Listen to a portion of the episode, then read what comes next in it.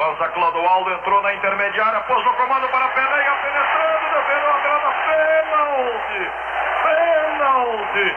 Pênalti sobre Pelé, pênalti contra o Vasco da Gama, em cima do lance que pode ser o milésimo gol, Zé Carlos.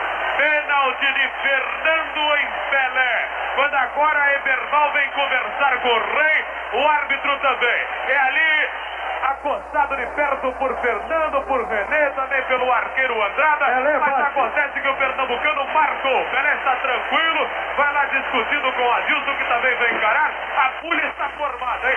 Pelé Jogadores do Vasco cercando lá o Manuel Amaro. Vai, Dani. Pelé bate segundo instruções de Antoninho. Grita para Lima levar o recado. Pelé para a cobrança do pênalti. E o Fidelis, e o Fidelis está fazendo buraco na marca do pênalti para que Pelé perca. Vem lá, E a torcida no estádio, e a torcida no estádio em coro pede Pelé, Pelé, Pelé. Ao depoimento de Malquer, o pênalti Malquer. O pênalti foi claro, indiscutível. Pelé ia fazer o gol quando foi calçado, Valdir. Nada mais acrescentar. Há uma multidão de fotógrafos, locutores, cinegrafistas atrás do gol de Andrada. O estádio quer Pelé, o maior estádio do mundo, quer o maior jogador do mundo, quer o seu Deus para a cobrança. Pelé está aí com gol do século nos pés. O que, que há, Zé Carlos? Ele apenas agora abraçou Andrada. Pelé abraçou Andrada e agora vai conversar com o Fernando explicando como foi o lance. Mas a verdade é que quando a bulha estava formada em torno do árbitro, Fidelis esburacou mais ainda a marca daquele pênalti. Pelé ajeita e a pelota não ganha equilíbrio de jeito nenhum. Já correu, vai lá o árbitro corrigir novamente. A cratera está formada e não é na lua não, hein? Pelota ajeitada, a exceção do arqueiro Aguinaldo, o time do Santos, toda a defesa vem para o meio do campo. Está aí o momento mais emocionante do futebol em 1969. É o gol do século que está para aparecer. O gol do Deus do estádio, o milésimo gol de Pelé. Atenção! Maracanã de a pé. arbitragem. Um momento, vamos à narração do gol. Nada mais até o chute de Pelé. Prepara-se Pelé para a cobrança. Está com o arqueiro Andrada. Vai lá o juiz conversar com ele. Manda que um cinegrafista, um fotógrafo se retire do campo. Expectativa emocionante no Maracanã, no Brasil e no mundo. Pelé, a segundos do gol do século. Atenção, caminha Pelé, chutou, é gol! Gol de Pelé! Pelé, mil gols! Pelé, o mundo aos seus pés! Andrada é arqueiro rei! Pelé, milésimo gol! Pelé, o Deus do estádio! Pelé, o gol do século! Tem mil nas redes de Andrada! Teria tantas coisas que eu gostaria de deixar para os meus fãs, para os meus amigos, para os meus irmãos, até para os meus familiares. É que tudo que a gente ganha na vida é porque Deus acha que você merece. Se eu fiz alguma coisa que deixei alguém triste, algumas vitórias né, que o Santos teve, que a seleção brasileira teve, que a, que a seleção do Exército teve, que todos os campeonatos que eu ganhei, que eu ganhei, é claro que o outro lado sempre ficou um pouco triste, um pouco triste, mas isso é coisa da vida. Me desculpem, mas em nome de Deus eu agradeço de coração tudo que eu ganhei na minha carreira. Debates em alto nível. Com conteúdo, Debates de ideias. tudo em tom maior. Debates esportivos. O podcast para quem é apaixonado pelo futebol goiano.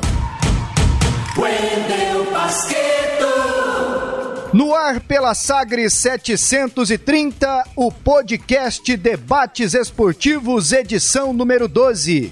E hoje, especialmente, uma homenagem ao rei do futebol, Pelé, que no dia 23 de outubro completou 80 anos de vida. Pelé, o rei do futebol, será o tema central do podcast Debates Esportivos.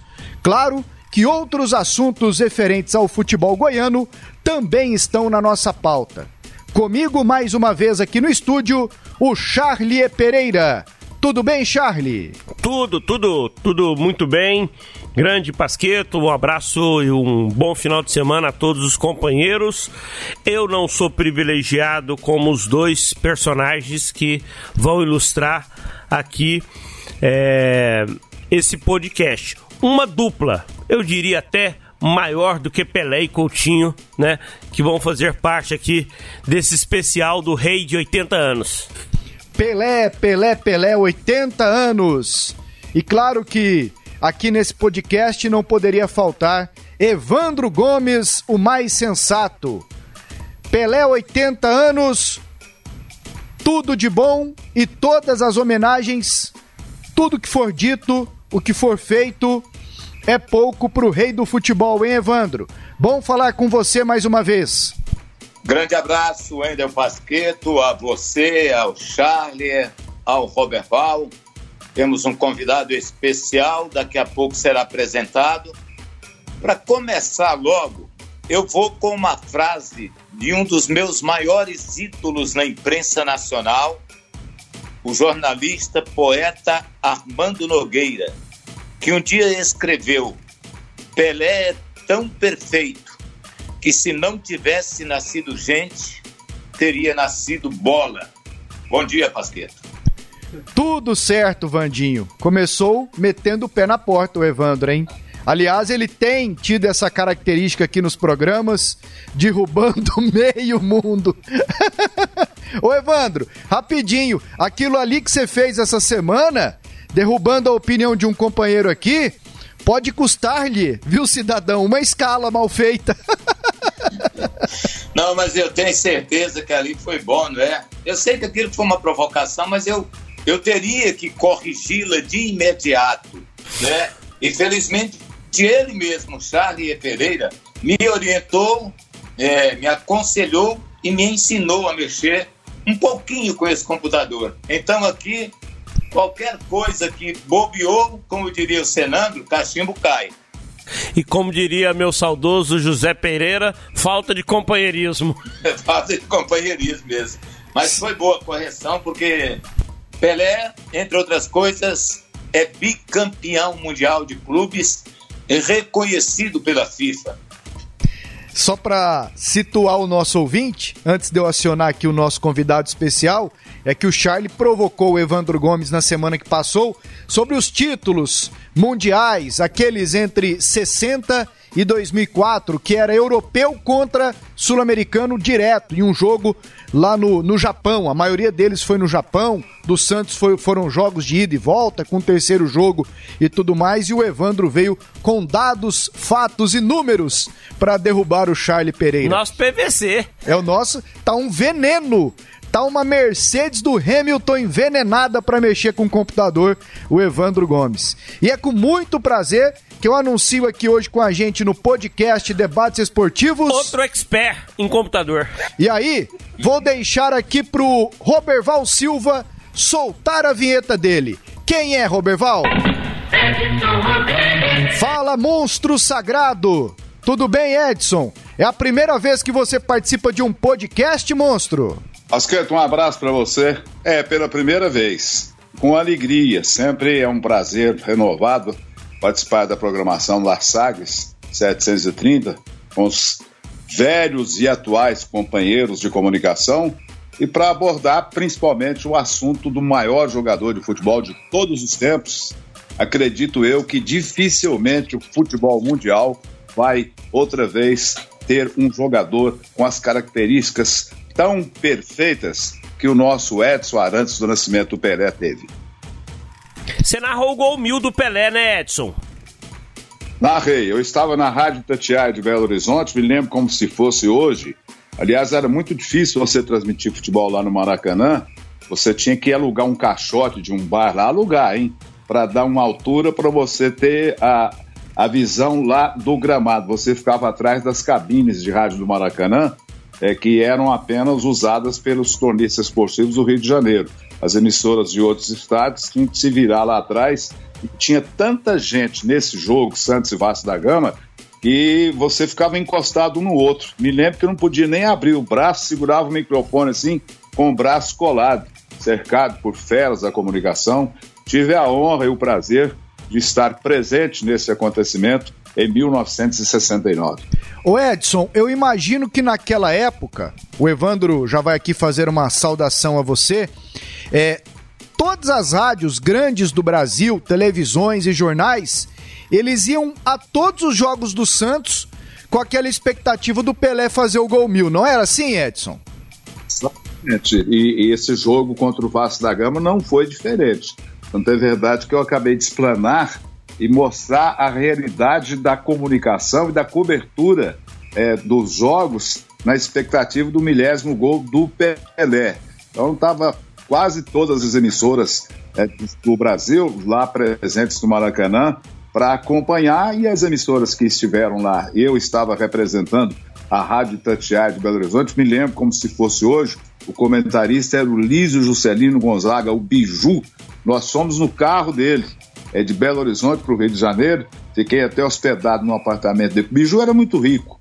É, depois ele foi presidente do América Mineiro. Ficamos no seu apartamento, um por andar lá em Copacabana, e, e viajamos no seu carro.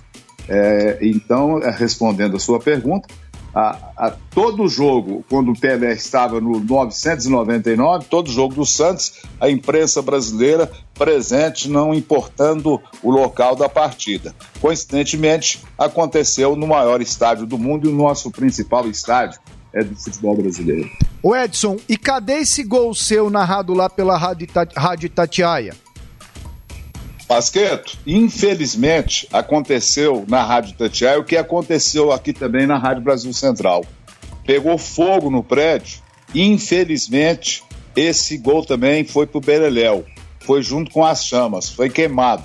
E eu não tenho este gol, eu até fiz uma montagem, é, e vou, é, é, é eu, eu, não sei onde que está esse gol meu, eu tenho que procurar, mas se não não achar, eu faço a montagem que eu tenho assim na memória. Eu tenho uma memória muito boa, principalmente de coisas antigas, coisas do futebol da atualidade. O jogo que aconteceu domingo passado eu já, já esqueço, nem lembro de escalação.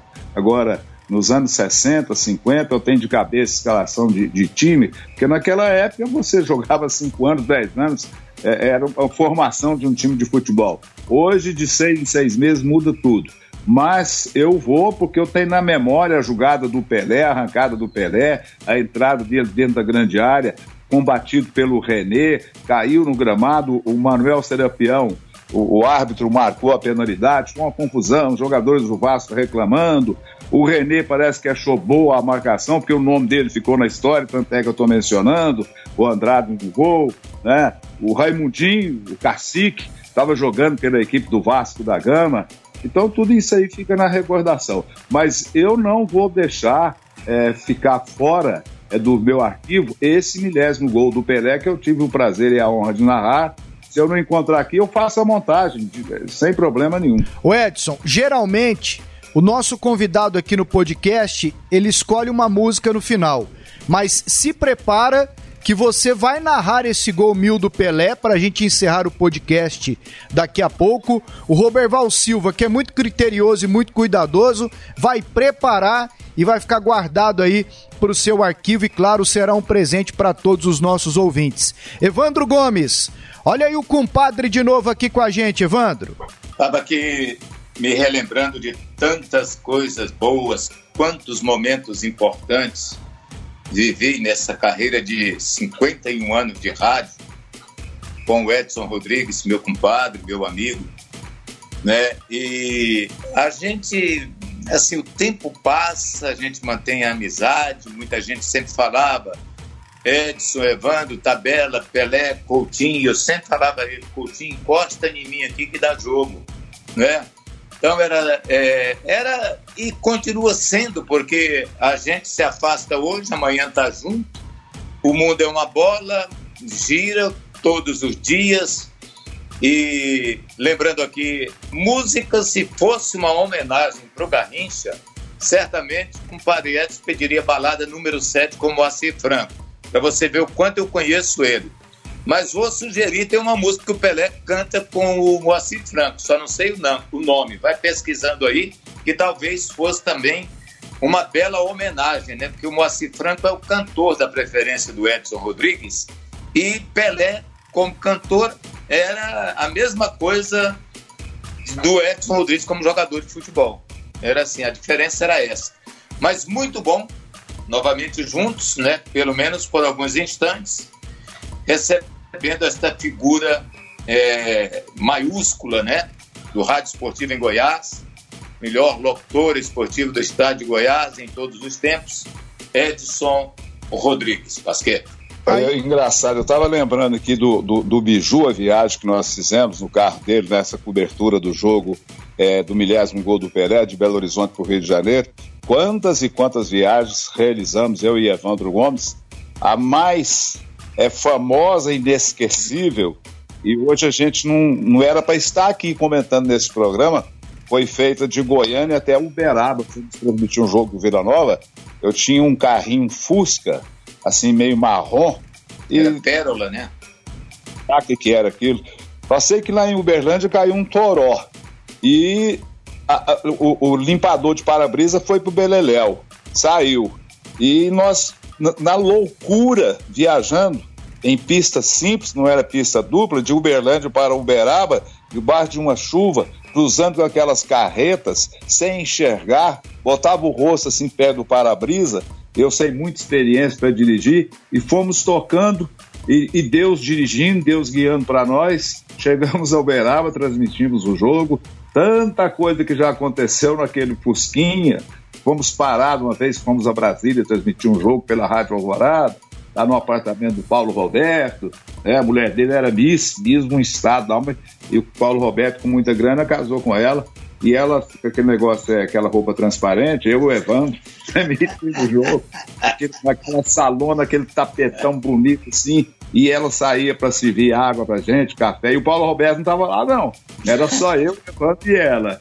Né? E o juízo, hein, Edson? E o juízo, e o juízo de vocês dois, né? junto é. também, né? Agora, Edson, é. Sei que mais uma vez um prazer, uma honra estar ao lado do meu compadre participando desse programa. Aliás, uma honra e um prazer estar ao lado de todos vocês que eu amo de paixão. Muito bom, Edson, muito bom mesmo. O, e... o Edson é o Pelé. É o nosso Pelé. Da narração. É o Pelé da narração. Né? Eu acho que essa é uma definição né, que, caracteriza o que é o Edson Rodrigues para os ouvintes, torcedores do futebol goiano, né? O Edson, é, um gol inesquecível do Atlético. Pode ter certeza que o torcedor vai lembrar né, de um gol, de um gol narrado pelo Edson. Dos gols que ele narrou pelo Atlético, eu lembro de maneira especial daquele do, do, do Anailson, né? Um gol do Vila, o 5 a 3 é imortal, né? Mas o Edson tem aquela narração de 73 também que encantou toda aquela, aquela geração. Gol do Goiás, são tantos e tantos gols de tantas e tantas vitórias do Goiás, né, narradas pelo Edson, que para mim é o Pelé da narração no Centro-Oeste. Aliás, um gol inesquecível que o torcedor do Goiás gosta muito é aquele do Fernandão de bicicleta contra o Bahia, né? Golaço do Fernandão. O povo está sempre pedindo para ouvir outra vez e tem aí nas redes sociais à vontade o, o gol do Pelé. É, eu não sei se eu já posso falar o nome da música, mas a música que eu vou pedir hoje é o meu ídolo, Moacir Franco, maior cantor e compositor desse país, né?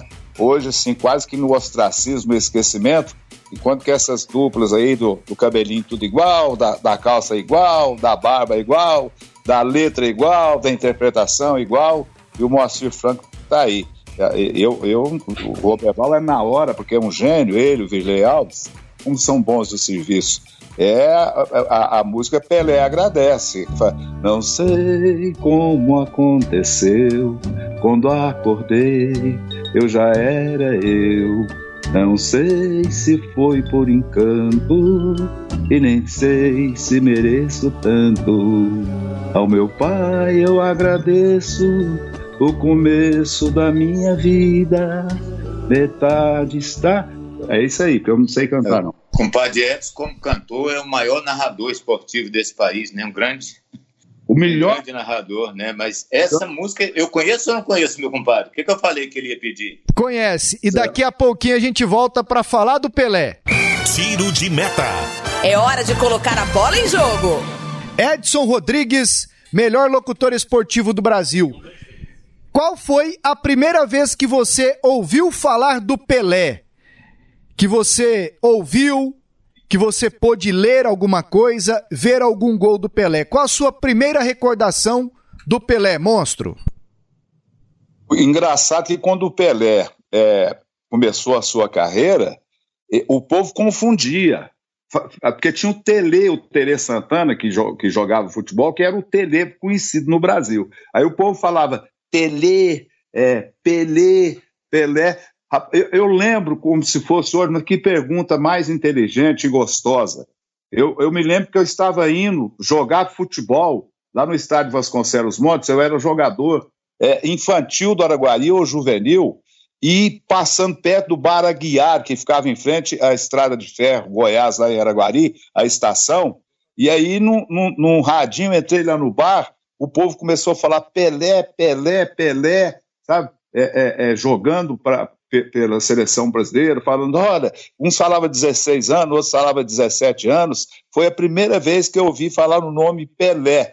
Foi no Bar Aguiar, lá em Araguari, e, e aparecendo aquele menininho é, novinho e já sendo famoso, a imprensa paulista é, começando a falar. Então foi nesse dia em, que eu ouvi falar no Pelé. E você, Evandro Gomes? É, 1958, Copa do Mundo. Era muito menino, estava ali com sete anos, chegando aos oito, né? Então eu já. Eu tinha. Minha mãe tinha um rádio daqueles Transglobe, né? E eu pegava. Gostava de ouvir a Bandeirantes. É, ficava ouvindo Fiore Gilhote, aquele pessoal todo. E foi a partir daquela consagração do Pelé na Copa de 58 na Suécia, ele então com 17 anos, né? Ele tinha 17 anos, é, 290 e poucos dias, que o Pelé surgiu para o futebol. Nos anos 60, aí sim eu me tornei santista pelo Pelé, pelo Pelé, né? Porque aquele, aquela máquina de futebol que tinha o Santos, principalmente ali do meio de campo para frente, com Zito Mengalvo, Dorval Coutinho, Pelé e Pepe, aquele time que se tornou bicampeão mundial, ali veio uma paixão avassaladora pelo Santos. Pelé se tornou meu maior ídolo. Eu acho que o Pelé foi um ídolo tão grande para o mundo inteiro. Eu tive o prazer de conhecer o Pelé, é, Pasqueto, Charlie, Edson Rodrigues, é, em 1973, foi a primeira vez que eu vi o Pelé à minha frente. Né, eu já tinha ali quatro anos de rádio. Foi um jogo amistoso aqui no Estádio Olímpico entre Goiás e Santos. O Goiás é, perdeu o jogo 3 a 1 Santos ganhou, evidentemente, um gol do Pelé. E aquele jogo, o Edson lembra muito bem de um jogador que veio lá da cidade dele, chamado Pacuzinho, que era volante do Goiás, que acabou marcando o Pelé muito bem. Não deixou quase o Pelé andar naquele jogo. Então foi o meu primeiro contato, a minha primeira foto com o Pelé no vestiário. Uma emoção incrível. Imagina um menino que cresceu admirando Pelé, admirando Santos, sendo Pelé o seu maior ídolo, né? você pegar e ficar de frente com ele. Depois eu vi o Pelé em 73, num jogo de 0 a 0 com o Goiás, é, pelo Campeonato Brasileiro. Em 74, voltei a vê-lo num jogo contra o Vila Nova, um amistoso no Serra Dourada, 2 a 1 para o time do Santos. 74, o Goiás ganhou do Santos aqui 3 a 2 um jogo amistoso. Em 74, aquele amistoso de 4 a 4 no Pacaembu, Campeonato Brasileiro, que ele estava em campo, aquele foi o jogo que entrou para a história do Goiás. E em 83, aquele amistoso da seleção do Brasil contra uma seleção do sul do país, em que a seleção do Brasil ganhou de 2 a 1, gol do Pelé. Né? A seleção Aliás, a seleção do Sul ganhou do Brasil por 2 a 1 Pelé marcou o gol. Aquilo era uma espécie de despedida do Pelé com a camisa da seleção brasileira. Então, o Pelé, que eu vi pela última vez há 30 anos atrás, e tive o prazer de estar ao lado dele. O Edson Rodrigues estava lá. Copa do Mundo da Itália. A nossa posição de transmissão era ao lado da Rede Globo. Tanto que eu tenho aquela foto tirada com o Pelé, ao lado ali era só esticar o braço, estava falando com ele. Então, uma figura além de lendária, a mais importante figura do mundo nos anos 60, e daqui a pouco eu falo mais por quê. Porque se eu disser uma coisa aqui, muito pouca gente pode não acreditar. Mas nos anos 60, quando Pelé parou aquela guerra na Nigéria, na cidade de Benin, uma guerra onde já mais de 2 milhões de pessoas tinham morrido, o Pelé parou aquela guerra num jogo amistoso do Santos. E ali nem o Papa Paulo VI, na época, conseguiu, com seus apelos religiosos, né, fazer o que o Pelé fez: parar, uma trégua na guerra. 1969. Ali não tinha Richard Nixon, que era presidente dos Estados Unidos, nem o líder russo, Leonid Brezhnev, ninguém conseguia parar aquela guerra. Era um um lado, outro do outro, e o Pelé chegou e parou. Então, naquele tempo, chegou-se a falar que o Pelé era mais importante que o Papa. E foi, porque o Papa Paulo VI não deu conta de dar uma trégua na guerra. E ele deu. Então, esse é Pelé, meu ídolo, meu rei. Edson, você postou uma foto nas suas redes sociais. Você está num estádio lá em lá na Itália. Ao seu lado o Adolfo Campos e atrás o Pelé, descrevendo um pouco desse cenário da Copa de 90 que o Evandro relatou aqui. Como foram os seus contatos com o Pelé, hein, monstro? Na realidade, é, o primeiro contato que eu tive com o Pelé, que eu fui apresentado ao Pelé, foi lá no Mineirão, em Belo Horizonte o, o Santos é, foi jogar contra o Clube Atlético Mineiro e o Clube Atlético Mineiro prestou uma homenagem ao Pelé, é uma placa, e ele foi acompanhado pelo então presidente do Atlético Mineiro, o Eduardo Magalhães Pinto, que era filho do governador Magalhães Pinto. E o pessoal da imprensa estava lá e o Eduardo me apresentou o Pelé. Quer dizer, é, é, é, eu fui apresentado ao Pelé, porque o Pelé já era conhecido. Ele muito simpático, muito simples. Me lembro que ele estava com uma camisa listrada em rosa e branco. Sabe essas camisas de abotoar? Aí eu, eu conversei com conversei sim, rapidamente fui apresentado. Prazer, Edson Rodrigues, que o, o Eduardo falou, ah, locutor da Rádio Tatiaia aqui e tal, e, e, as outras pessoas que estavam lá. Foi a primeira vez que eu tive assim, contato com o Pelé. E, e, e, esse jogo que o Evandro lembrou lá no estádio Dele Alpi, na Itália, o, o, o posto da, da, da, Globo era ao lado do posto da Rádio Brasil Central. E eu, pela primeira vez eu vi o Galvão Bueno apelar, porque onde o Pelé estava, a imprensa mundial estava querendo entrevistá-lo. E o Pelé, com fone no ouvido, chegava gente, tudo quanto é emissora para entrevistar o Pelé, aí o Galvão apelou, falou: pelo amor de Deus, agora não. Após o jogo, ele fica à vontade, mas aqui ele está trabalhando. É, por, favor, se retira. Aí o pessoal saiu. A primeira vez que eu vi o Galvão apelar, porque o Galvão é uma pessoa muito séria, que eu gosto muito dele, né? Ídolo também nacional. E, e, foi esse lance. A gente, é, todos os jogos do Brasil, a gente estava encostado no Pelé, conversando com o Pelé e vendo o Pelé trabalhar, admirando a figura do Pelé. É, o Evan estava falando que ele começou a torcer futebol por causa do Pelé, e eu comecei a torcer, por exemplo, pelo Botafogo do Rio, graças ao Garrincha. E na época, o, muita gente comparava o Garrincha ao Pelé, inclusive eu como torcedor. Você sabe que o torcedor ele é, ele é fanático, ele acha que é a coisa dele que é melhor, que o time dele que é melhor, que é o melhor jogador. É, e eu quando discutia quem que é melhor, Garrincha ou Pelé, eu ficava do lado do Garrincha. Mas hoje, analisando as características, o que um jogou, o que o outro jogou, Pelé é incomparável. Não tem jeito de você comparar nenhum jogador que apareceu até hoje ao Pelé. Muita gente quer comparar é, é Maradona Pelé, Messi a Pelé. Não. Quando você vai fazer comparação de Pelé, de Messi, Aí você tem que compará-los com Ronaldinho Gaúcho, com Zico, com Rivelino, com Sidoff, com Cruyff, com Zidane, com Platini. A comparação é, é, é nesse meio aí desses jogadores. Pelé inigualável. Agora, monstro. O Edson, o, o Edson mandou para mim ontem um vídeo com os gols do Pelé. Rapaz, não, a gente emociona de ver aquilo. Emociona mesmo, porque nada se compara, Pasqueto. Eu imagino, Evandro, e desde que começaram as homenagens é, nos 80 anos do Rei Pelé, eu toda hora me pego vendo um vídeo no YouTube. Toda hora me pego vendo um vídeo no YouTube. Agora, para vocês dois, quem mais se aproximou do Pelé ali em campo, nas quatro linhas? Começo contigo, Vandinho. Olha, de tudo que se viu, de tudo que se vê hoje, eu acho que nós tivemos jogadores assim sensacionais. O Edson falou do Garrincha, o Garrincha era espetáculo. O Pelé, além do espetáculo, era força, era impulsão. Pelé era completo. Pelé era perna direita, o Pelé era perna esquerda, o Pelé era cabeça, o Pelé, a impulsão dele, é, pelo tamanho dele, era coisa que impressionava o mundo. Eles calculavam que o Pelé chegava a passar da cabeça do zagueiro no pulo. Então, eu vi, eu vi muitos jogadores né, espetaculares naquela época.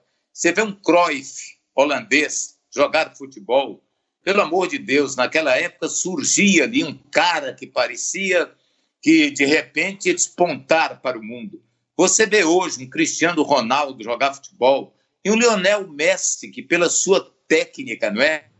O Messi não é talvez é, um jogador perfeito, porque a perna direita dele não é tão boa quanto era a esquerda do Pelé. O Pelé é destro, mas usava a esquerda tão bem quanto a direita. O Messi usa muito bem a esquerda, a direita já não tão boa. O Messi não tem aquela impulsão que tinha o Pelé, mas tecnicamente é um jogador excepcional. Maradona foi excepcional, mas totalmente diferente. Só canhoto e bola alta, nem pensar. Usava até a mão, menos a cabeça mas eu vi muitos jogadores, olha, é, mesmo no Santos, o próprio Pepe, que era um jogador especial, um jogador espetacular, Jairzinho, Ridelino, Gerson, esses jogadores foram maravilhosos. Eu vou esquecer de centenas de jogadores aqui, Romário, Ronaldo, em termos de espetáculo, Ronaldinho Gaúcho, né? um jogador que um verdadeiro artista dentro de campo com a bola nos pés.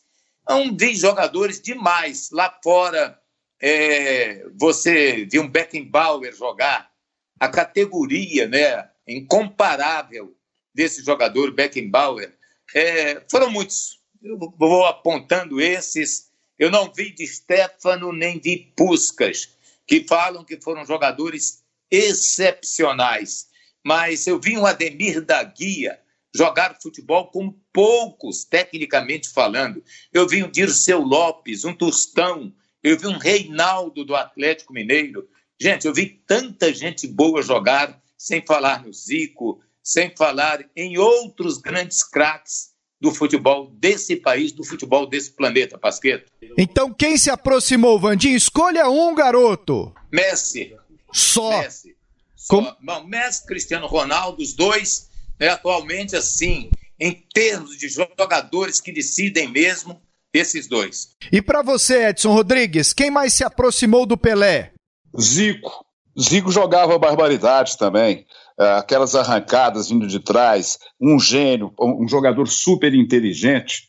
Tanto é verdade que, que, que Zico no Flamengo é, ele fez crescer muitos companheiros que atuavam ao seu lado. Porque normalmente, é, quando o Botafogo jogava, o adversário colocava dois na marcação em cima do Garrincha e deixava um na sobra. Aí sobrava espaço para o, o, o Quarentinha, é, para outros jogadores lá da equipe do Botafogo, né, o Amarildo. E no Flamengo a mesma coisa. É, sempre o adversário, os treinadores escalando dois ou três jogadores para marcar o Zico, e, e mesmo assim ele era imarcável. O Zico jogou barbaridade. Ronaldinho Gaúcho também foi um espetáculo, gente. Eu tenho também é, vídeos do Ronaldinho, principalmente jogando na equipe do Barcelona. Tanto é que ele foi ídolo na Espanha há muito tempo. Eu lembro que depois da Copa do Mundo de, que nós fizemos em 98, na França, É, eu, eu, mas o Evandro fizemos um giro pela Europa, depois voltamos a Paris, o Evandro foi para Londres, eu fui para Madrid, e lá em Madrid, mesmo com, com toda a rivalidade existindo entre o Real Madrid e o Barcelona, que é a rivalidade muito grande, mas lá em Madrid mesmo, o, o, o assunto era o Ronaldinho Gaúcho, que jogava barbaridade. É, é indiscutível a categoria do Messi, do Maradona, mas assim, se aproximar é uma aproximação assim com uma distância relativa. Não é aquela aproximação assim de, de alguns metros, não. É, eu, eu fico também com o Cruyff, o, meio da, da, da, Holanda, que jogou muita bola. O Platini jogou demais da conta, o Zidane também. É, é, mas assim, que mais se aproximou foi o Cruyff da seleção da Holanda. Parada obrigatória. Vamos ouvir e debater o que disse o boleiro, o professor, o Cartola. Solta a entrevista.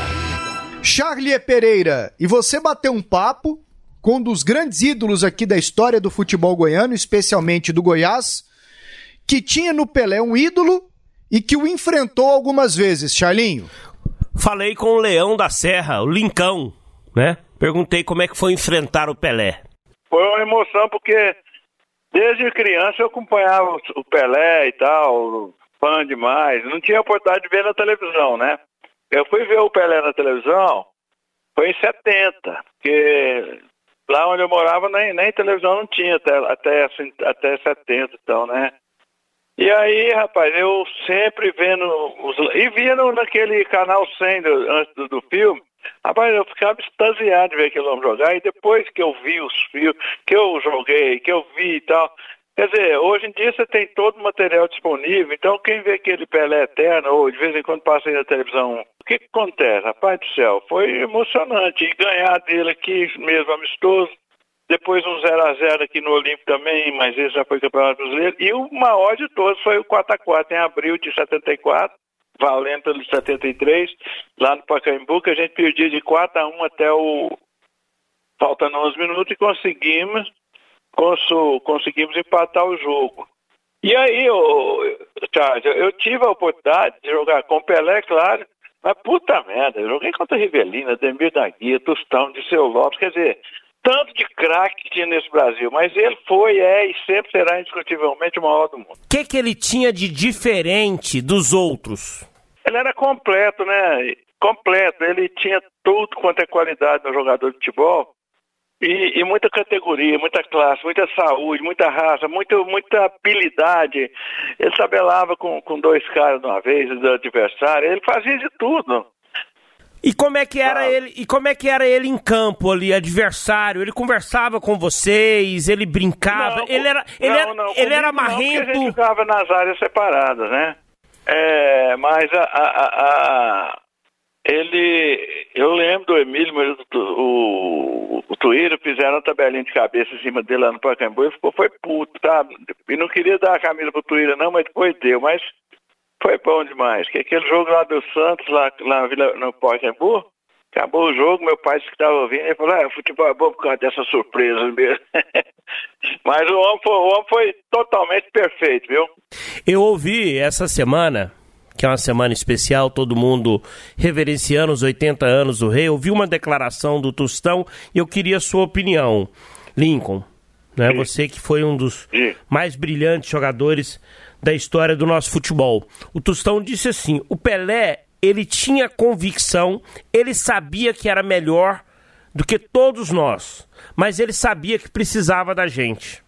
Mas é isso mesmo, é claro, ele dependia de muito, ele não era só ele, né? Então, se bem que ele estava cercado só de craque na época que jogou, era só craque, tanto o Santos quanto a seleção brasileira, né?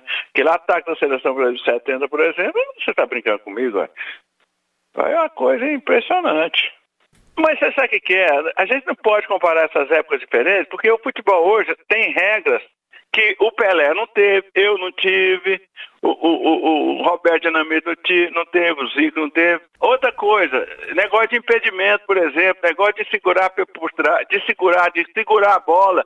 Tudo isso na minha época era falta, mas era uma coisa permitida. E hoje não. Hoje qualquer coisinha, se o cara tá com cartão amarelo, no segundo vai expulso. Quantas vezes eu passei pelos becks, o Pelé passou, o Tostão passou, agarrava a cabeça dele, ou então pegava a bola com a mão. Então, tudo isso era válido, assim, não, não tinha penalidade que tem hoje. Impedimento, por exemplo, era uma coisa horrorosa.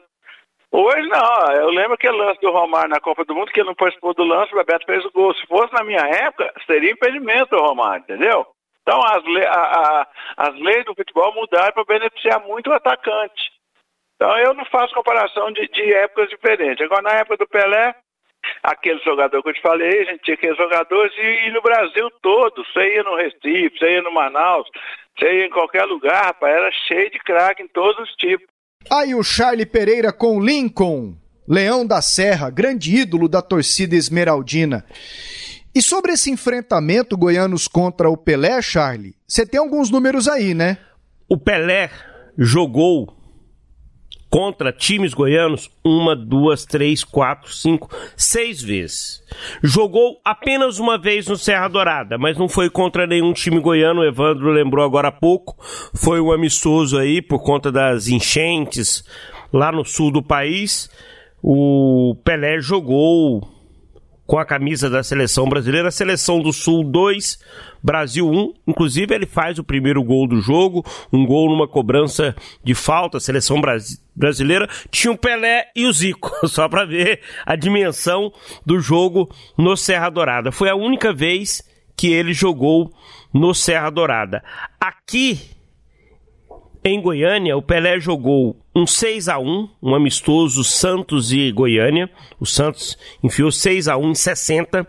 Em 68, ele fez um jogo 3 a 3 com o Goiás, um amistoso no estádio Olímpico. Ele marcou um gol. Também no Olímpico, 3 a 1 para o Santos. Em 70, outro amistoso, ele marcou um gol. Em 73, aí já campeonato é, brasileiro um 0 a 0 com o Santos. Em 74, um 2 a 1 para o Santos, foi um amistoso contra o Vila Nova, né, no Estádio Olímpico. Em 74, né, Goiás e Santos, um amistoso, né, o Goiás venceu pelo placar de 3 a 2. Mas aquele 4 a 4 que foi em São Paulo, no Pacaembu, talvez seja o jogo mais emblemático envolvendo Pelé e o futebol goiano, Pasqueto. Que aconteceu em fevereiro de 74 válido pelo Campeonato Brasileiro de 73.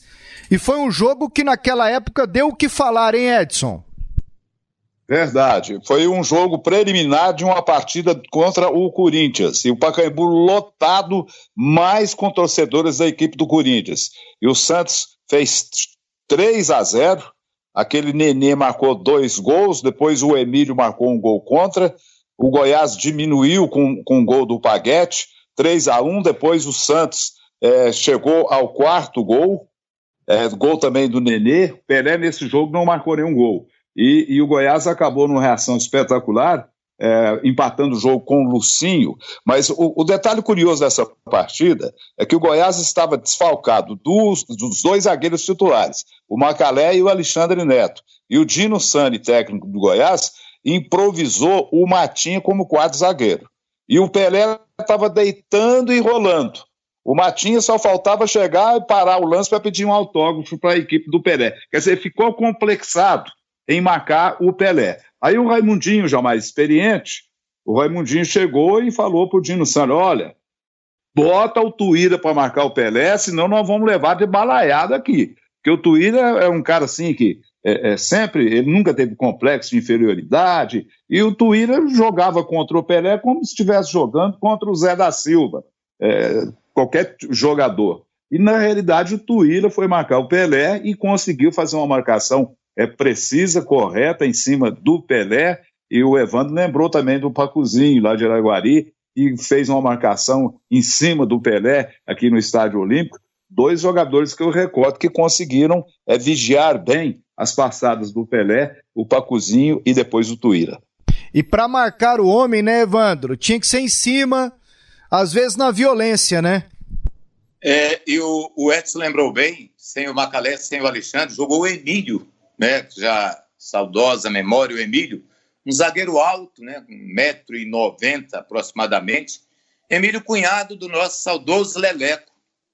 É, aí o Emílio jogou e o Tuíra como o Edson falou, passou a, ser, a jogar praticamente como um zagueiro ali. Ele revezava com o Matinha naquela posição E o Santos que 3 a 0 4 a 1 né? Parecia que a coisa estava tão, tão fácil que Pelé saiu, estava... Sei que o time do Santos tinha o Serras no gol, que era um goleiraço, seleção argentina, tinha Marinho Pérez, tinha Carlos Alberto Torres, tinha Clodoaldo, tinha Zé Carlos na lateral esquerda e tinha o Nenê, que era um jogador de meio campo, canhoto, muito bom, né? mas foi um sufoco para o time do Santos, porque a, torcida do Corinthians inteira torcendo para o Goiás. Né? E aquele jogo acabou tirando o Santos de uma fase seguinte do Campeonato Brasileiro. Então, para a torcida do Santos foi doído, mas foi o maior jogo, talvez, da história do Goiás, por ser um jogo contra o Pelé, jogo de 4 a 4 que ficou marcado aí. Esse está na história, registrado na história do Goiás Esporte Clube. E não tem Eu... como, em Edson, falar do Pelé e não lembrar de 1958 na Suécia, não lembrar de 62 no Chile e 70 no México. Você esteve no México cobrindo aquela Copa do Mundo. São os três mundiais que o Pelé participa e os vence. Ajuda demais a seleção brasileira em 62 menos porque ele tem aquela contusão muscular e aí o Amarildo é quem entra e dá conta do recado. Como é que era a seleção brasileira com o Pelé em campo? Como é que eram os dias de jogos, hein, Edson? Terror, principalmente para seleções adversárias. Porque a, a, primeira instrução do treinador sempre é para vigiar o Pelé, porque o Pelé desequilibrava. Mas a seleção brasileira tinha valores extraordinários. Na Copa de 58, o Pelé foi como reserva. O Dida, que era meia do Flamengo, ele era considerado titular e acabou depois perdendo a posição para o Pelé. O Pelé se firmou na seleção brasileira. Pelé teve uma Copa do Mundo que ele não foi feliz, foi a Copa da Inglaterra em 66. Ele se contundiu, marcado, caçado por um jogador da, da seleção de, de, de Portugal, que caçou, que derrubou, que insistiu na marcação até retirar o Pelé é, do jogo e da Copa do Mundo. Mas o Pelé desequilibrou na Copa de, de, de 58, quando ele conseguiu aparecer para o mundo, fez um golaço contra a seleção de País de Gales, dando um chapéu no adversário. Eu estava nesse jogo, eu estava lá no laboratório de prótese dentária na, lá em Araguari. Eu, eu era protético, fazia polimento de ponte móvel. Eu lembro quando ele fez o gol, jogo duro contra o país de Gales, deu um chapéu no adversário, marcou o gol. Agora, o Pelé, em todas as Copas que ele disputou, foi destaque, evidente que foi, apesar de jogadores maravilhosos da seleção brasileira, né? Eh, alguns jogadores é, de nível regular, como o Piazza, como o Brito, né? Como Everaldo, mas a seleção brasileira tinha outros que eh, tinha Tostão, tinha Jairzinho, tinha Pelé, tinha Rivelino, tinha Gerson, inclusive é, jogadores assim um nível altíssimo no futebol. Mas a, a, a, eu não posso assim, destacar qual foi a melhor Copa é, do Pelé, em todos ele se destacou. Mas a de 70 realmente ele desequilibrou, jogou barbaridade. E assim, né, Edson? Ele era dono do pedaço, né, em 70. Você via assim o aspecto físico, ele bem mais forte, não corria errado, não tocava na bola toda hora, só nos passes decisivos, nos gols. Para mim, o gol mais lindo de cabeça da história do futebol, aquele na final contra a Itália, que ele para no ar, ali ele para, a bola do Rivelino chega, ele dá um chute com a cabeça. Na, naquela Copa ele deve ter pensado assim: eu vou para fazer o meu ali e mostrar para esse povo como é que se faz. Como é que mexe com essa história aqui, não é, Charlie? Ah, sem dúvida nenhuma, pela, pelos relatos e principalmente pelas imagens e os lances, né? Os gols que ele fez, os As gols. arrancadas, os gols, os gols que perdidos. Ele... Brilhante também os gols que ele não fez, né? O gol do meio-campo que não entrou, aquele drible de corpo no goleiro do, do, do Uruguai, né? São lances que. que é, ficam, ficaram e vão ficar eternizados. Eu vi uma uma declaração, Edson, Evandro, Pasqueto, do Tustão essa semana sobre o Pelé.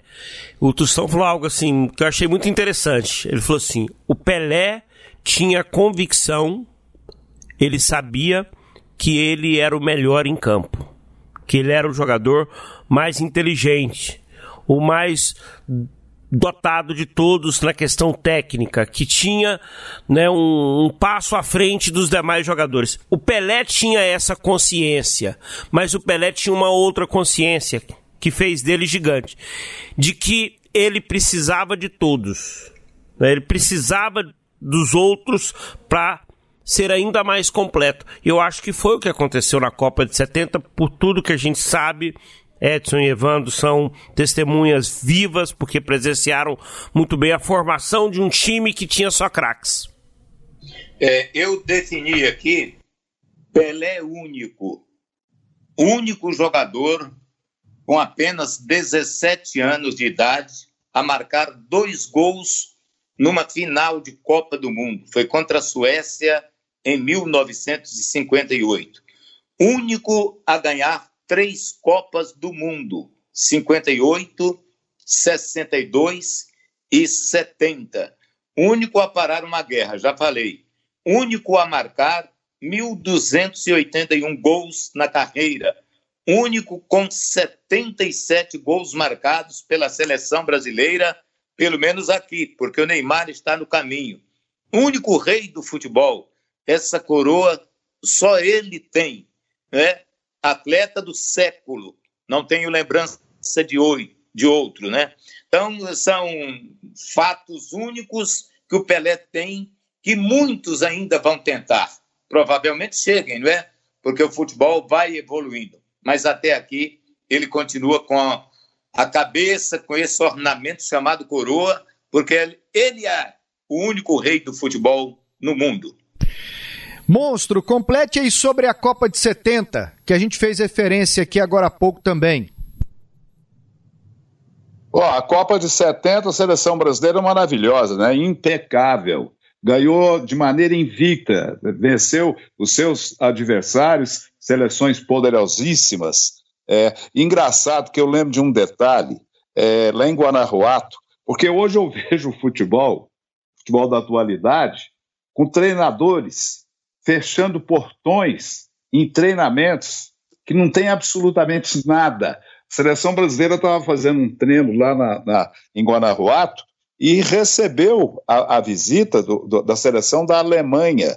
Aí o, o Zagallo saiu, deixou o treino, foi conversar com, com, com, o treinador da Alemanha. Quer dizer, não tinha essa frescura que tem no futebol de hoje, né? Jogadores consagrados, não, não escondia nada de imprensa, era treino coletivo. E a seleção brasileira é disparada a, a, com melhor técnica e com jogadores que desequilibravam na Copa de 70, não só o Pelé. O Evandro levou, lembrou muito bem. É dois, aliás, o Charles lembrou muito bem. É, o Pelé, além dos gols marcados, é, ele realizava jogadas inesquecíveis que ficaram na memória é, é de todo o torcedor, de toda a imprensa. As duas jogadas espetaculares do Pelé num, contra a Tchecoslováquia, tentou fazer o gol lá do meio de campo, a bola tomou um efeito e saiu o goleiro totalmente batido, e no drible de corpo que ele deu no Mazurkiewicz, eu não sei, parece que foi um sobrenatural que tirou aquela bola, a bola ia no cantinho, depois do drible de corpo, o Pelé bateu o cruzado, a bola passou, então é um jogador realmente fenomenal, rei do futebol, não terá outro jogador como o Pelé, como eu acho que não teremos outro comunicador como o Silvio Santos, outro cantor como o, o Roberto Carlos, são pessoas predestinadas a virem aqui neste mundo e, e deixando o nome marcado. Pelé, o mais completo, porque você procura um defeito no Pelé, você não encontra como jogador de futebol. Não tem, completo. Né? Acho que foi até o Charles que me falou uma vez, que o Charles é um cara muito gozador, é negócio de Pelé e Messi, ou Maradona, aí eu falei, não, o cara só chuta com o pé esquerdo, aí o Charles falou assim, imagina se ele chutasse com o pé direito, imagina se ele cabeceasse igual o Pelé, se ele ajeitasse a bola no peito igual o Pelé, pô, vou ficar só na imaginação, porque na realidade é, eles não tinham isso que o Pelé tinha, né? Além do físico privilegiado, da inteligência, o Pelé era inteligente até para cavar a penalidade máxima. Ele, na, na, cobrança de um escanteio, ele chamava a atenção do árbitro e falava assim: ó, fulano tá me agarrando toda hora, fica de olho. O cara ia bater escanteio e ele trançava o, o braço dele no, no, braço do adversário e gritava com o árbitro: Olha aqui, olha aqui. Muitas vezes o árbitro marcou pênalti no Pelé nessa jogada. Até nisso ele era gênio. Chutão dos comentaristas. No ar com o podcast Debates Esportivos, a gente dá um tempinho nas homenagens para o Rei Pelé Daqui a pouco voltam Evandro Gomes e o Edson com as homenagens, para a gente falar um pouquinho aqui agora do Brasileirão, nossos times em campo neste fim de semana. Chutão dos comentaristas no ar. E monstro, aqui é o seguinte agora, placar seco. Na semana passada, o Lopes, o Charlie Pereira e a Paula Parreira deram aqui os resultados. Cada um acertou um. Então, empatados. E aqui nós vamos com o resultado seco a partir de agora. Bora lá, hein, pessoal? Começo com você, Evandro. Bragantino e Goiás.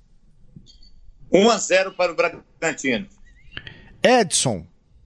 2 a 2. Charlie. 1 a 1. Ce... 1 a 1.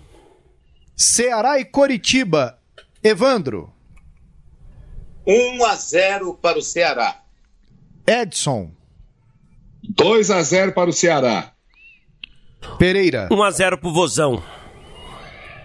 Atlético Mineiro e Esporte. Charlie Pereira. 3 a 0 para o Atlético. Edson. 1 a 0 para o Atlético. Evandro. 4 a 1 Atlético Mineiro. Fluminense Santos. Edson. 1 a 0 para o Santos. Charlie. 1 a 0 pro Peixe também. Evandro Gomes. 2 a 1 para o Santos. Seguimos aqui com a rodada do Brasileirão. Tá terminando o primeiro Todo turno, mundo hein? puxou o saco do Evandro. 18 rodada. Atlético e Palmeiras. Evandro. Atlético e Palmeiras aqui, jogo difícil. Eu vou ficar no 1 a 1. Edson Rodrigues. 1 a 0 para o Atlético. Charlie. Vou copiar da Natália Freitas. 2 a 1 pro Dragão. Inter e Flamengo. Charlie Pereira. 1 a 1. Edson. 2 a 1 para o Flamengo. Evandro. Quebra... Vou quebrar o encanto do Flamengo aí. 2 a 1 Inter. Atlético Paranaense e Grêmio, Evandro. 1 a 1. Edson. Grêmio 1 a 0. Grêmio 1x0, olha o monstro. Charlie. 1x0 Furacão. 1x0 Furacão. São Paulo e Botafogo. 2x0 pro São Paulo. Monstro. É, 3x1 pro São Paulo. Evandro. 2x1 São Paulo. E para terminar, Bahia e Fortaleza. Bora lá, Evandro. 1x0 Fortaleza. Edson. 2x0 Fortaleza. 2x0 Fortaleza. E Charlie. 1x0 pro Fortaleza. É isso aí, galera. Vamos entrar no túnel do tempo. Clube de Goiânia K do Brasil. Rádio 730. Sistema Sagres. Aqui tem história. Os nossos times em campo neste fim de semana pelo Brasileirão. E também na Série C tem o Vila Nova. Claro que temos também os goianos na Série D do Brasileiro. Olha aqui, Bragantino e Goiás, hein? O retrospecto na história: 14 jogos, com 8 vitórias do Goiás, 18 gols marcados, 4 vitórias do Bragantino, que fez 14 gols, e 2 empates. Atlético e Palmeiras, 12 jogos na história, com 6 vitórias do Palmeiras, um empate e 5 vitórias do Atlético, 14 gols para cada um bem equilibrado o retrospecto. Ferroviário e Vila Nova se enfrentam também, só que nesta segunda-feira, três jogos na história e o Vila não venceu, hein? São duas vitórias do Ferroviário e um empate. Você tem um jogo marcante aí na história de cada um dos confrontos, Charlie? Deixa, deixa eu ir para Bragantino e Goiás primeiro. Bora. Primeiro confronto entre as duas equipes. Foi um 0 a 0 esse jogo marcado lá no estádio Nabia Bichedi, né? Era o início do Bragantino nacionalmente, né? Tinha sido campeão paulista, treinado por Vanderlei Luxemburgo, ao time do Bragantino naquela época. Marcelo Martelotti, que virou técnico depois, Gil Baiano, Júnior Paulista, Mauro Silva, Birubiru, Ivairson, João Santos, Tiba, Mário, Ney e Mazinho Oliveira. O Goiás era do Sebastião Lapola, com Eduardo, Cláudio, Richard, Jorge Batata e Lira, Dalton, Wallace, Marçal e Luvanor, Cacau e Túlio Maravilha. Esse foi o ataque do Goiás no empate 0 a 0 Bragantino e Goiás foi o primeiro jogo na história das duas equipes. E Edson, como é que você tá vendo o Goiás? Cai ou não cai, monstro? Eu acho que a situação do Goiás é quase irreversível, principalmente pelo racha que existe na sua parte diretiva. Uma que o elenco não é bom. O Goiás hoje está sobrevivendo graças a quatro jogadores. O goleiro, que é muito bom, o Tadeu, o David Duarte, que é um baita de um zagueiro, o Breno, uma revelação, e o Vinícius Lopes, outra revelação.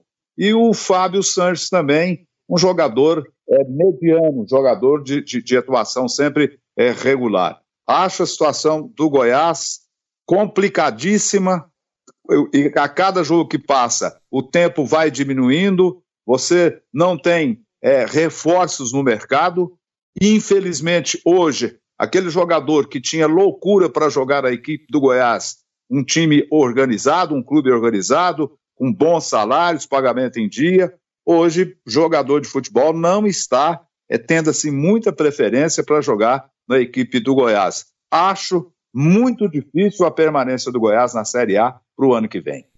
Charlie Pereira, um jogo inesquecível aqui, Atlético e Palmeiras. São vários, né? Apesar do retrospecto não ser um retrospecto com grandes jogos, mas vale lembrar que o Atlético já ganhou do Palmeiras lá no Pacaembu, né? Foi 3 a 0 três gols do Elias se não me engano. Né? Mas eu peguei um jogo no Estádio Olímpico, o último dos dois times no Estádio Olímpico. Foi um jogo que deu confusão, né? É... Muita gente para pouco espaço. Lembro até de um torcedor que levou um porco debaixo do braço. Porco mesmo né, que é o mascote do Palmeiras. O Atlético jogou em 2017 esse jogo contra o Palmeiras e o Atlético teve Marcos, Jonathan, William Alves, Gilvan e Bruno Pacheco. Ronaldo Andrigo, Luiz Fernando, que hoje está no Grêmio, e Jorginho, que hoje está no Atlético Paranaense, Paulinho e Walter. O Walter marcou um gol nesse jogo. O Palmeiras venceu pelo placar de. de. Esse jogo foi 3 a 1 3 a 1 Palmeiras. Os gols do Palmeiras, Dudu revelado no Atlético, o William Bigode, que passou pelo Vila, e o Moisés Mineiro, né? O Palmeiras tinha Fernando Praz, Edu Dracena, Egídio, Tietê, né? Era um timaço, o Palmeiras. Monstro, qual é a do Atlético no Brasileirão? O Atlético vai se manter na Série A do Campeonato Brasileiro, vai ficar no grupo intermediário, porque é um time muito bem dirigido, tem um elenco forte, o Watson sabe substituir peças que, que, que, que ele pede, e hoje no futebol está desse jeito, você começa com o time titular, de repente o jogador não permanece, e apenas um detalhe, eu estava vendo aí o Charles dar a, a ficha técnica, um jogo antigo, Bragantino, com, com o João Santos, com, com o Gil na lateral direita, né? E aí você vai e mentaliza e lembra de todos esses jogadores. Aí deu a escalação é, do Goiás, Eduardo, Jorge Batata, Túlio. Aí você lembra de todos esses jogadores. Essa ficha que o Chad deu agora do jogo Atlético e Palmeiras recente, é que o Walter marcou gol, aí eu, eu tento lembrar de, da, da, escalação desses jogadores e não consigo recordar. O que, que acontece no futebol? O jogador não tem tempo nem de criar amor pelo clube, ele já chega num clube já pensando em sair, em ter uma proposta. Um, um mundo do futebol cheio de empresário, cheio de dirigente com rachadinha, então totalmente diferente. Mas a pergunta sua é sobre o Atlético. Eu acho que o Atlético vai aí com esses altos e baixos. Até agora, apenas um baixo é, em termos de rendimento no Campeonato Brasileiro, que foi o jogo contra o São Paulo, que o Atlético perdeu de três, é, com o goleiro o Maurício Kozinski falhando lá no primeiro gol, é, o Jean não jogou. E de resto, o Atlético se apresentou bem, ganhando, empatando ou vencendo. Eu acho que ele vai manter essa regularidade e vai ficar no grupo intermediário eh, entre os 20 da Série A do Campeonato Brasileiro. Essa semana aqui na Sagres, Edson, nós debatemos sobre quem é o melhor jogador do futebol goiano. O meu voto foi no Marlon Freitas do Atlético. Para você, quem é? Charles, você conhece de bola, você é muito inteligente. É, muita gente está falando: olha, o, o, o, Edson saiu, vai ser um desfalque muito sério ali no meio de campo do Atlético. Eu também concordo, ele se encaixou bem com o Marlon Freitas, mas é um jogador muito versátil. Ele, ele tem um chute muito forte é, de, de longa e média distância. É, e é um jogador que chega muito bem na grande área do adversário, no cabeceio, é bom no desarme, é bom na armação.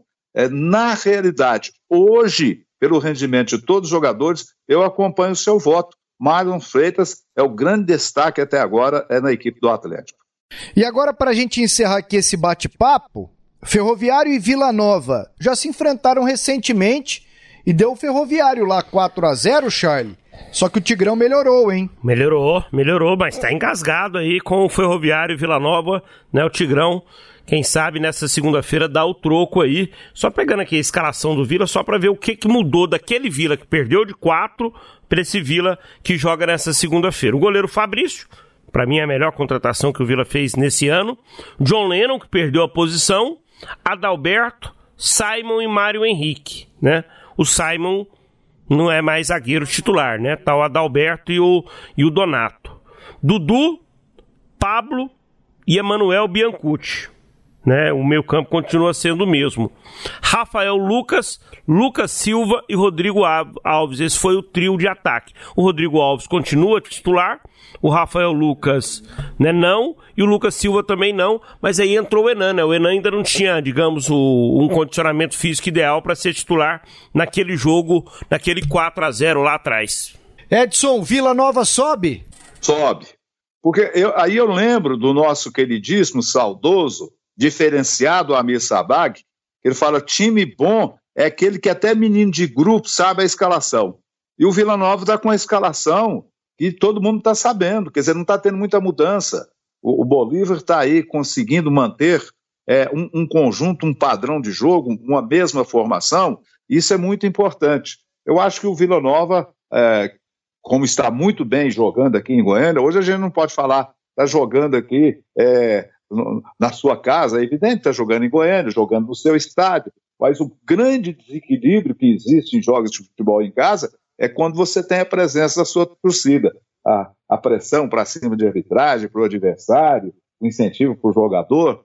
Hoje a, a coisa está tá equilibrada, principalmente pela ausência de torcedor, que é tudo no futebol, que é a vibração, que é a emoção, mas eu acredito que o Vila Nova irá conseguir é, ganhar esse jogo e o Vila Nova vai o ano que vem para a Série B do Campeonato Brasileiro. Show de bola, Edson. Evandro Gomes, estamos terminando aqui o podcast Debates Esportivos. A sua última participação aqui, Vandinho. E claro, com mais uma homenagem ao Rei Pelé, 80 anos, Evandro. Pasqueto, no ano de 1964, teve um episódio do Pelé no Campeonato Paulista. Ele envolve um personagem que jogou e que foi técnico campeão aqui em Goiás. O Santos foi jogar em Ribeirão Preto e perdeu o jogo para o Botafogo por 2 a 0. O Zuíno, ex-técnico do Atlético, campeão de 1970, funcionário aposentado lá no Atlético, é, o Zuíno, a história conta que quando o Botafogo fez o segundo gol, o Botafogo tinha dois pontinhos baixinhos, Zuíno e Alex. É, o Zuíno pegou a bola e sentou na bola. Rapaz, aquilo machucou o time do Santos. E o jogo de volta foi no dia 21 de novembro de 64, né, desse ano de 64. Vila Belmiro. Resultado: Santos 11, Botafogo 0, oito gols do Pelé. O goleiro do Botafogo, desesperado, falava assim, que ele nunca tinha visto, parecia um furacão, aquela coisa. O Pelé fazia o gol, corria, pegava a bola, voltava para o meio de campo correndo e queria mais era aquele desejo insaciável dele de fazer mais gols no time do Botafogo. Então foi esse acontecimento no Campeonato Paulista em que o Zuíno estava envolvido. Mexeram com o Pelé. No jogo da volta, oito gols do Rei, 11 a 0 para o Santos. O técnico do Botafogo era Oswaldo Brandão, que foi dispensado do Botafogo, foi para o Corinthians. Próximo jogo, Santos e Corinthians. Resultado, 7 a 4 para o Santos, quatro gols do Pelé. Aí o Brandão queria parar. Oswaldo Brandão chegou a ser técnico do Vila Nova aqui nos tempos de Ulisses Arantes. né, saudoso Ulisses Arantes, presidente do Vila Nova. E para fechar, o Santos publicou, o Pelé publicou aqui é, nas redes sociais dele uma declaração. Eu era apenas um garoto quando conheci um grande amor. São muitas poucas pessoas que têm essa sorte. Esse amor vestia branco e preto e me acolheu de braços abertos. E nós nos amamos todos os dias a partir de então. Eu nunca deixei de amar o Santos Futebol Clube e uma união do mais puro amor, que para mim é mais claro significado da palavra perfeição. Nós conquistamos o mundo inteiro juntos, desde que nos encontramos. Pelé é Santos e Santos é Pelé. Nunca deixaremos de ser um só, para sempre. Pelé, Armando Nogueira disse também: fazer mil gols como Pelé não é difícil. Difícil é fazer um gol como Pelé. Essa frase está aqui, no painel do meu home, está né? Tá escrita aqui, porque são dois ídolos: o Armando Nogueira, que já nos deixou no jornalismo, e Pelé no campo. Salve o meu rei, 80 anos, que ele tenha vida longa. Que show, Evandro! Você foi bem mais uma vez. E para terminar aqui, Edson, muito bom recebê-lo aqui. Convite do Charlie, que acertou mais uma vez. Gostamos demais do bate-papo.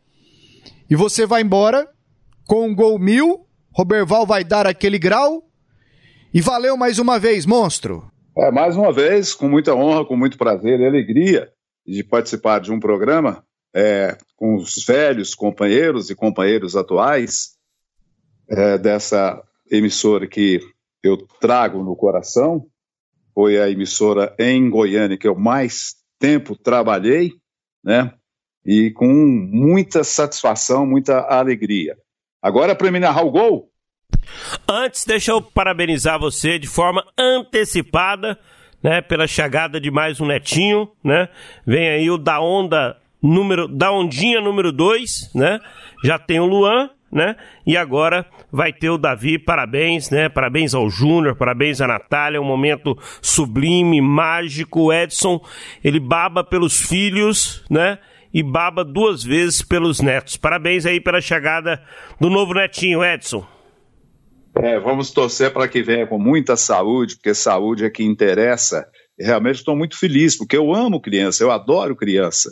E o Luan, a fase dele, já passou. Eu curti o Luan durante 13 anos, que ele ficou praticamente todos os dias aqui comigo, mais a Leila, a Juliana e o Rafael.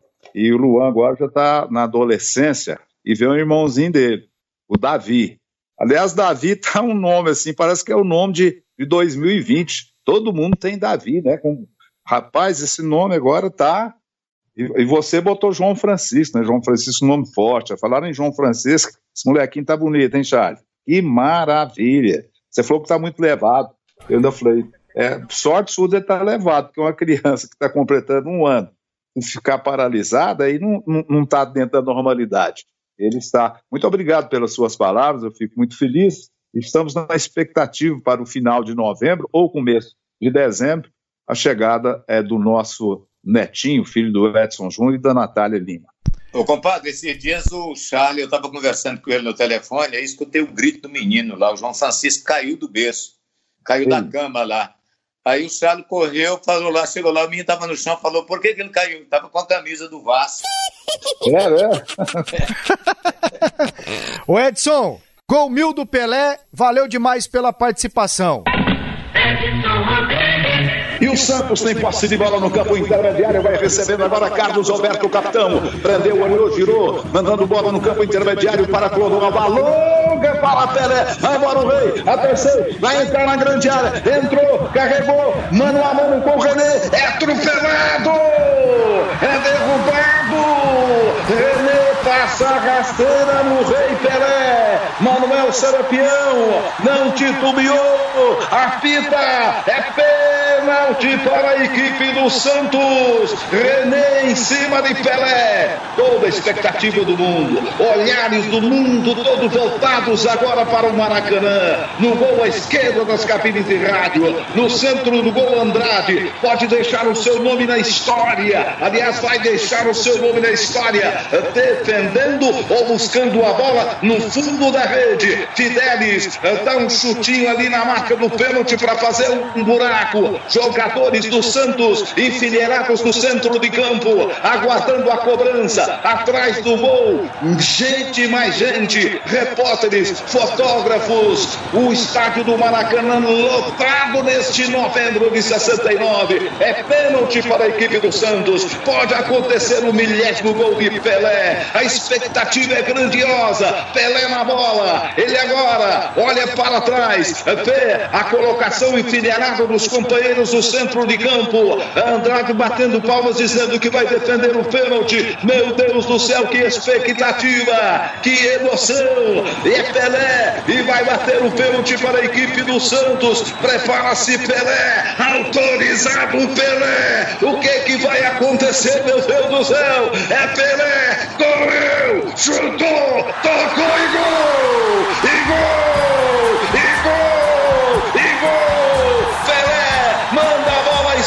De Andrada que foi para a bola, quase toca na bola, mas ela vai mansamente a meia altura no campo esquerdo e o rei do futebol, Pelé chega ao milésimo gol, o maior jogador da história de todos os tempos, o rei do futebol, o deus do futebol, Pelé agora é conduzido nos ombros de repórteres, ele se encaminha para o centro de campo, todas as atenções, todos os olhares dirigidos a Pelé, o capitão Carlos Alberto sai do meio de campo, vem buscar o Pelé para conduzi-lo até os outros jogadores, onde vai receber o abraço. É dele o milésimo gol, é de Edson Arantes do Nascimento. Pelé, famoso no mundo todo. Pelé, Pelé, Pelé, Pelé, camisa número 10. Agora, Santos 1, Vasco da Gama 0. Ô oh, Andrada, deixa o seu nome na história. Levanta, levanta que vem mais. Pelo amor de Deus, o povo brasileiro não pode esquecer das crianças. As crianças necessitadas, as casas de caridade. Vamos pensar nisso. Vamos pensar só em festa. Pelo amor de Deus, olha o Natal das crianças, olha o Natal, o Natal das, das pessoas pobres, dos velhinhos cegos. Tem tantas instituições de caridade aí. Pelo amor de Deus, vamos pensar nessas pessoas. Não vamos pensar só em festa. Ouça o que eu estou falando. Um apelo, pelo amor de Deus. Muito obrigado.